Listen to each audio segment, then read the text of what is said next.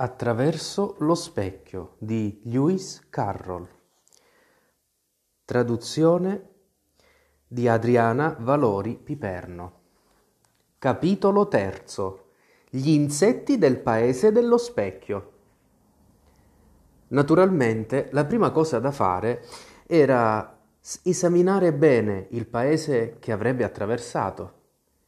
È proprio come studiare la geografia, pensava Alice, rizzandosi sulla punta dei piedi nella speranza di riuscire a vedere un po' più lontano.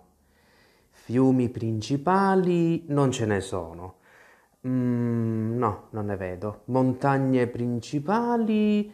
Io sono in cima all'unica montagna, ma non credo che abbia un nome. Città principali... Diamine! Chi sono quegli esserini che fanno il miele laggiù? Non possono essere api. Nessuno ha mai visto un'ape a un miglio di distanza, davvero. E per qualche istante rimase in silenzio, guardandone una che si affaccendava tra i fiori, tuffandovi, tuffandovi dentro la proboscide, proprio come se fosse un'ape normale, pensò Alice. Però non era proprio un'ape normale, in realtà era un elefante, come Alice scoprì ben presto, benché da principio quell'idea la lasciasse quasi senza fiato. Che fiori enormi debbono essere quelli, fu l'idea seguente. Una specie di villette a cui sia stato tolto il tetto e messo il gambo. E che quantità di miele devono fare? Credo che andrò laggiù e... No, non voglio andarci proprio adesso, proseguì, fermandosi proprio mentre stava cominciando a correre a precipizio giù per la collina e cercando qualche scusa per essere diventata timida così improvvisamente. Non è assolutamente il caso di andare laggiù tra loro senza un bel ramo per scacciarli. Eh, e che scherzo sarebbe se mi chiedessero se mi è piaciuta la passeggiata? Io direi, oh, mi è piaciuta abbastanza. E qui fece la sua mossa favorita di scuotere lievemente il capo. Solo c'era tanta polvere e tanto caldo e gli elefanti erano così fastidiosi. Credo che scenderò giù dall'altra parte, disse dopo una pausa, e forse potrei andare a trovare gli elefanti più tardi, e poi desidero tanto andare nella terza casella. Sicché con questa scusa scese di corsa giù per la collina e scavalcò di un balzo il primo dei sei ruscelletti. «Biglietti, per favore!» disse il controllore, mettendo il capo nel finestrino. In un attimo tutti tirarono fuori il biglietto. Erano quasi grandi quanto la gente e sembrava che stessero per riempire il vagone. «Su dunque, mostra il tuo biglietto, bambina!» continuò il controllore, guardando piuttosto adirato Alice. E molte, moltissime voci dissero tutte insieme, come il coro di una canzone, pensò Alice. «Non farlo aspettare, bambina! Diamine, il suo tempo vale almeno mille sterline al minuto!» «Temo proprio di non averlo, il biglietto», disse Alice in tono spaventato.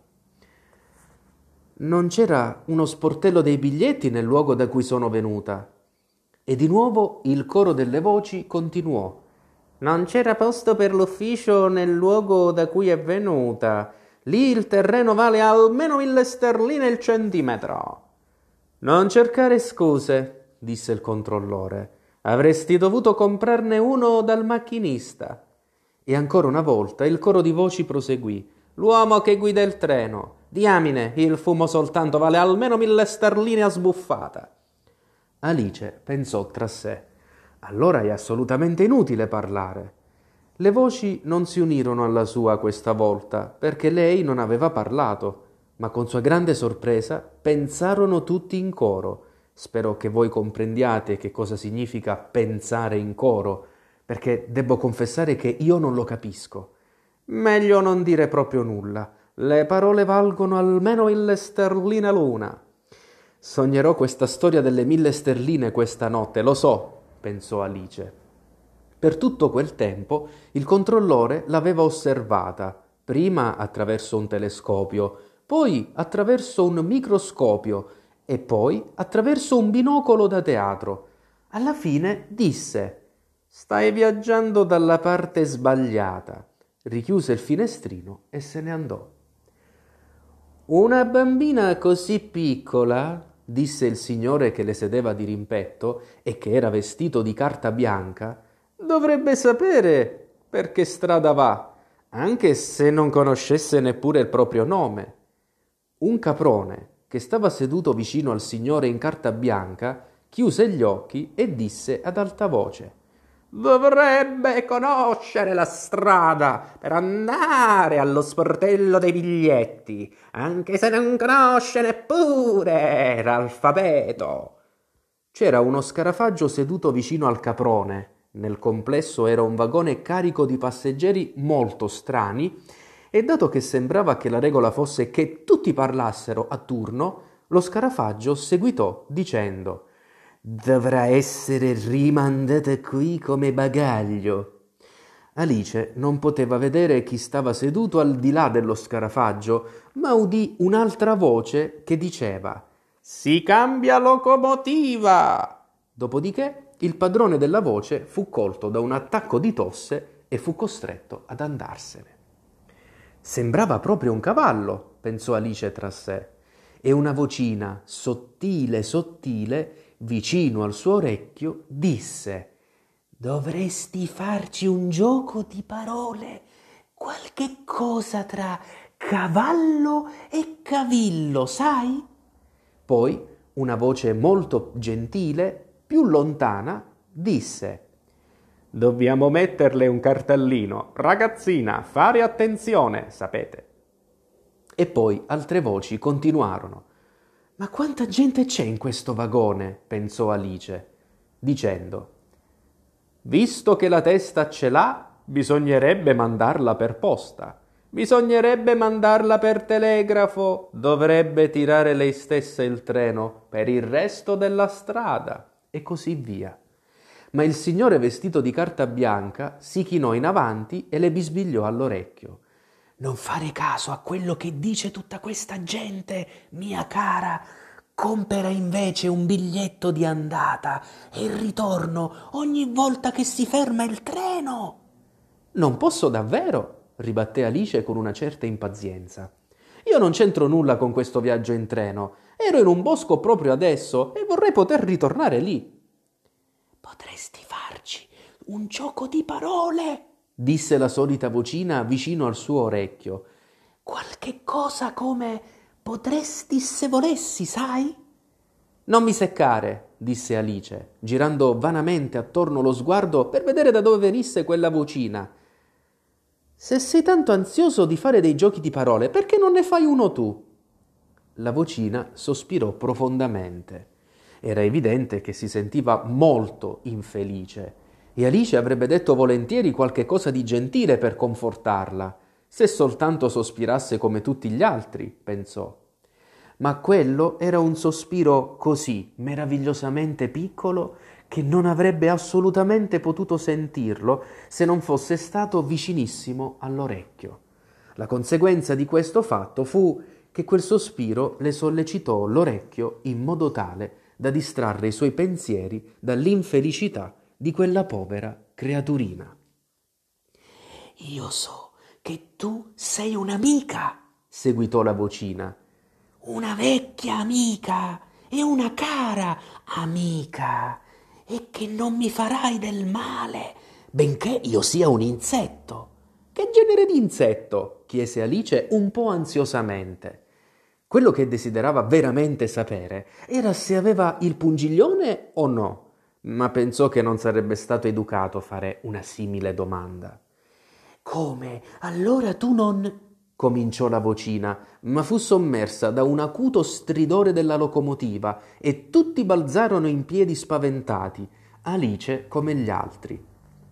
Il cavallo, che aveva messo la testa fuori dal finestrino, la rimise dentro tranquillamente dicendo: «È solo un ruscello che dobbiamo saltare».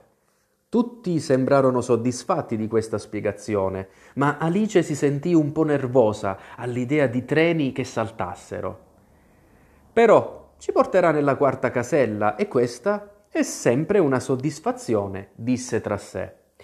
Un istante dopo sentì il vagone sollevarsi in aria e, terrorizzata, si afferrò alla cosa più vicina alla sua mano, che poi scoprì essere la barba del caprone. Ma la barba parve sciogliersi appena la toccò e Alice si trovò seduta tranquillamente sotto un albero, mentre la zanzara, che era poi l'insetto con cui aveva parlato sino allora, si dondolava su un piccolo ramo, facendo l'evento con le sue alucce. Era certamente una zanzara molto grande, pressappoco della misura di un pulcino, pensò Alice. Tuttavia non riusciva a inquietarsi per la sua presenza, visto che avevano parlato tanto insieme. «Allora, non ti piacciono tutti gli insetti?» proseguì la zanzara tranquillamente, proprio come se nulla fosse accaduto. «Mi piacciono quando parlano», disse Alice. «Nel posto da cui sono venuta, nessun insetto si mette a parlare». «Quale genere di insetti ti allieta nel posto da cui vieni?» indagò la zanzara. «Gli insetti non mi allietano affatto», spiegò Alice, «perché non ne ho, perché ne ho piuttosto paura, almeno di quelli più grossi. Ma ti posso dire il nome di qualcuno di loro?» «Naturalmente, rispondono ai loro nomi», osservò la zanzara con noncuranza. Non mi è mai capitato di vedere una cosa simile. E a che cosa serve allora che abbiano dei nomi? Chiese la zanzara. Se non rispondono a questi nomi. A loro non serve a nulla, ammise Alice, ma è utile alla gente che dà loro questi nomi, suppongo. Se non fosse così, perché tutte le cose avrebbero un nome? Non te lo saprei dire, convenne la zanzara. Del resto, qua giù, in questo bosco, non hanno nomi. Ad ogni modo, va avanti con la tua lista di insetti. Stai perdendo tempo. Beh, c'è la mosca cavallina, cominciò Alice, contando i nomi sulle dita. Benissimo, disse la zanzara. A metà di quel cespuglio puoi vedere una mosca cavalluccio, se guardi. È tutta in legno e si sposta dondolando di ramo in ramo. E cosa mangia? Chiese Alice con grande curiosità. Linfa e segatura, spiegò la zanzara. Va avanti con l'elenco. Alice guardò con grande interesse la mosca cavalluccio e osservò che doveva essere stata ridipinta da poco, perché era tutta brillante e appiccicaticcia. Poi continuò. E poi, e poi c'è la, la libellula. Guarda lì, guarda lì sul ramo sopra la tua testa, disse la zanzara. C'è una libellula natalizia. Ha il corpo di panfrutto, le ali di agrifoglio e la testa è un acino d'uva passa flambè. E, e di che vive? Chiese Alice come prima. Zuppa di frumento e tortine candite, rispose la zanzara. E fa il nido nelle scatole di latta per dolci. E poi la farfalla, continuò Alice, dopo aver osservato a lungo l'insetto con la testa in fiamme e aver pensato tra sé e sé, chissà, forse è per questo che agli insetti piace tanto finire sulle candele, così possono trasformarsi in libellule natalizie. Lì, vicino ai tuoi piedi, disse la zanzara, e Alice ritirò i piedi con un certo timore. Puoi osservare una farfalla pane e burro, ha le ali fatte di sottili fette di burro, il suo corpo è una fettina di pane tostato e la testa è una zolletta di zucchero. E di che cosa vive? Tè leggero, con un pochino di latte. Qui venne in mente ad Alice una possibile difficoltà. E se non ne trova? Chiese. Allora muore, naturalmente. «Ma deve succedere molto spesso», osservò Alice pensosamente. «Succede sempre», dichiarò la zanzara. Dopo questa affermazione, Alice rimase zitta un paio di minuti a meditare e intanto la zanzara si divertì continuando a ronzarle intorno alla testa. Alla fine si posò di nuovo sul ramo e osservò. «Immagino che tu non voglia perdere il tuo nome». «No, davvero?» disse Alice con una certa ansia. «Eppure io non saprei», proseguì la zanzara con tono noncurante. «Pensa solo quanto sarebbe comodo se potessi fare in modo di tornare a casa senza. Per esempio, se l'istitutrice volesse chiamarti per fare i compiti, dovrebbe chiamare «Vieni qui!» e poi dovrebbe fermarsi, perché non saprebbe che nome chiamare, e così naturalmente tu non ci dovresti andare, sai? Ma questo non accadrebbe mai, ne sono sicura, disse Alice. L'istitutrice non si sognerebbe mai di permettere che non facessi i compiti per questo. Se non potesse ricordarsi il mio nome, mi chiamerebbe Miss, come fanno le cameriere. Bene, se dicesse Miss e nient'altro, osservò la zanzara, naturalmente tu potresti fare a meno dei compiti. Questo è un gioco di parole. Vorrei che lo avessi fatto tu. Perché vorresti che lo avessi fatto io? Chiese Alice. È bruttissimo! Ma la zanzara si limitò a sospirare profondamente, mentre due lacrimoni le scendevano giù per le guance. Non dovresti fare dei giochi di parole, disse Alice, se questo ti rende così infelice. Le giunse allora un altro di quei piccoli melanconici sospiri e questa volta sembrò davvero che la povera zanzara si fosse dissolta con uno di essi, perché quando Alice alzò gli occhi non c'era assolutamente più nulla sul rametto e siccome si sentiva tutta infreddolita per essere stata così a lungo seduta sull'erba, si alzò e se ne andò. Si trovò ben presto in un campo aperto, con un bosco sul lato opposto. Sembrava molto più scuro del bosco precedente e Alice provò un po' di ritrosia al pensiero di entrarvi. Però poi, dopo averci riflettuto un momento, decise di andare avanti. Perché indietro non voglio tornare assolutamente, pensò tra sé, e questa era certo la sola maniera di arrivare all'ottava casella. Questo, disse pensosamente tra sé, deve essere il bosco in cui le cose non hanno nome. Mi domando che ne sarà del mio nome quando ci sarò entrata. Non mi piacerebbe perderlo completamente, perché dovrebbero darmene un altro e quasi certamente sarebbe brutto. Ma che bel divertimento sarebbe poi trovare l'essere a cui hanno dato il mio vecchio nome. Sarebbe proprio come gli annunci che mettono quando uno ha perduto un cane. Risponde al nome di Dash, ha un collare d'ottone. Figurarsi chiamarsi ogni cosa che si incontra Alice finché una non risponde, solo che se fossero intelligenti non risponderebbero affatto.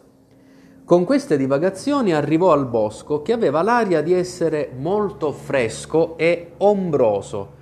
Beh, ad ogni modo è un gran sollievo, disse nel fermarsi sotto gli alberi.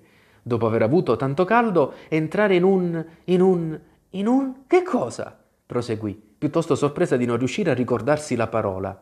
Voglio dire, andare sotto sotto questo, sapete, e posò la mano sul tronco dell'albero. Ma come si chiama questo, mi domando? Credo che non abbia nome, certamente non ce l'ha. Rimase per qualche istante silenziosa a pensare, poi all'improvviso ricominciò. Allora è accaduto davvero, dopo tutto. E adesso, chi sono io? Voglio ricordarmene davvero, se posso. Sono decisa a ricordarmene. Ma l'essere decisa non le fu affatto d'aiuto, e tutto quello che le riuscì di dire, dopo essersi scervellata un bel po', fu «L, so che comincia con L». Proprio allora capitò lì un cerbiatto. Guardò Alice con i suoi grandi occhi dolci e non parve affatto spaventato. «Vieni qui, vieni qui!» disse Alice, allungando la mano e cercando di toccarlo. Ma quello si ritrasse un po' e seguitò a guardarla. «Come ti chiami?» disse alla fine il cerbiatto. Che voce dolce e gentile aveva! «Vorrei proprio saperlo», pensò la povera Alice, e rispose piuttosto tristemente. «In nessun modo, in questo momento». «Pensaci ancora», disse l'altro. «Non è possibile». Alice ci ripensò. ma non ne venne fuori nulla. «Per favore, mi diresti come ti chiami tu?» chiese timidamente. «Credo che questo potrebbe essermi d'aiuto». «Te lo dirò se vieni un po' più in là», disse il cerbiatto. «Qui non me ne posso ricordare». Così camminarono insieme attraverso il bosco e Alice teneva affettuosamente le braccia intorno al morbido collo del cerbiatto, finché uscirono in un altro campo all'aperto e lì il cerbiatto fece un improvviso balzo in aria e si liberò dalle braccia di Alice. «Sono un cerbiatto!» gridò con voce allegra. «E tu sei una creatura umana! Povero me!» Un improvviso sguardo di spavento brillò nei suoi begli occhi scuri e in un attimo era scappato veloce, come una freccia. Alice rimase a guardarlo scomparire e fu sul punto di mettersi a piangere per il dispiacere di aver perduto il suo caro piccolo compagno di viaggio così, all'improvviso. «Ad ogni modo, adesso so il mio nome», si disse, «e questo è sempre un conforto. Alice, Alice, non me lo dimenticherò più. E adesso, quale di questi cartelli indicatori dovrò seguire, io mi domando?» Non era molto difficile rispondere a quella domanda, dato che c'era un'unica strada attraverso il bosco e tutti e due i cartelli indicavano quella. «Ci penserò», si disse Alice, «quando la strada si dividerà e i cartelli indicheranno due direzioni diverse». Ma non sembrava probabile che questo accadesse. Andò sempre avanti, per un pezzo, ma dovunque la strada si biforcava c'era invariabilmente, c'erano invariabilmente due cartelli che indicavano la medesima via. Su uno era scritto «alla casa di del Tweedledum» e sull'altro «alla casa del Tweedledì». «Io credo», disse alla fine Alice, «che questi due abitino nella stessa casa. Mi meraviglio di non averci pensato prima, ma non posso stare qui a pensarci. Andrò a trovarli, darò loro il buongiorno e domanderò la strada per uscire dal bosco. Se solo potessi arrivare all'ottava casella prima che faccia buio». Così seguitò ad andare avanti, parlando tra sé mentre camminava, fino a che, a una brusca svolta, si imbatté in due ometti grassi, così all'improvviso che non poté fare a meno di indietreggiare. Ma poi, in un attimo, si riprese, sentendosi sicura che dovevano essere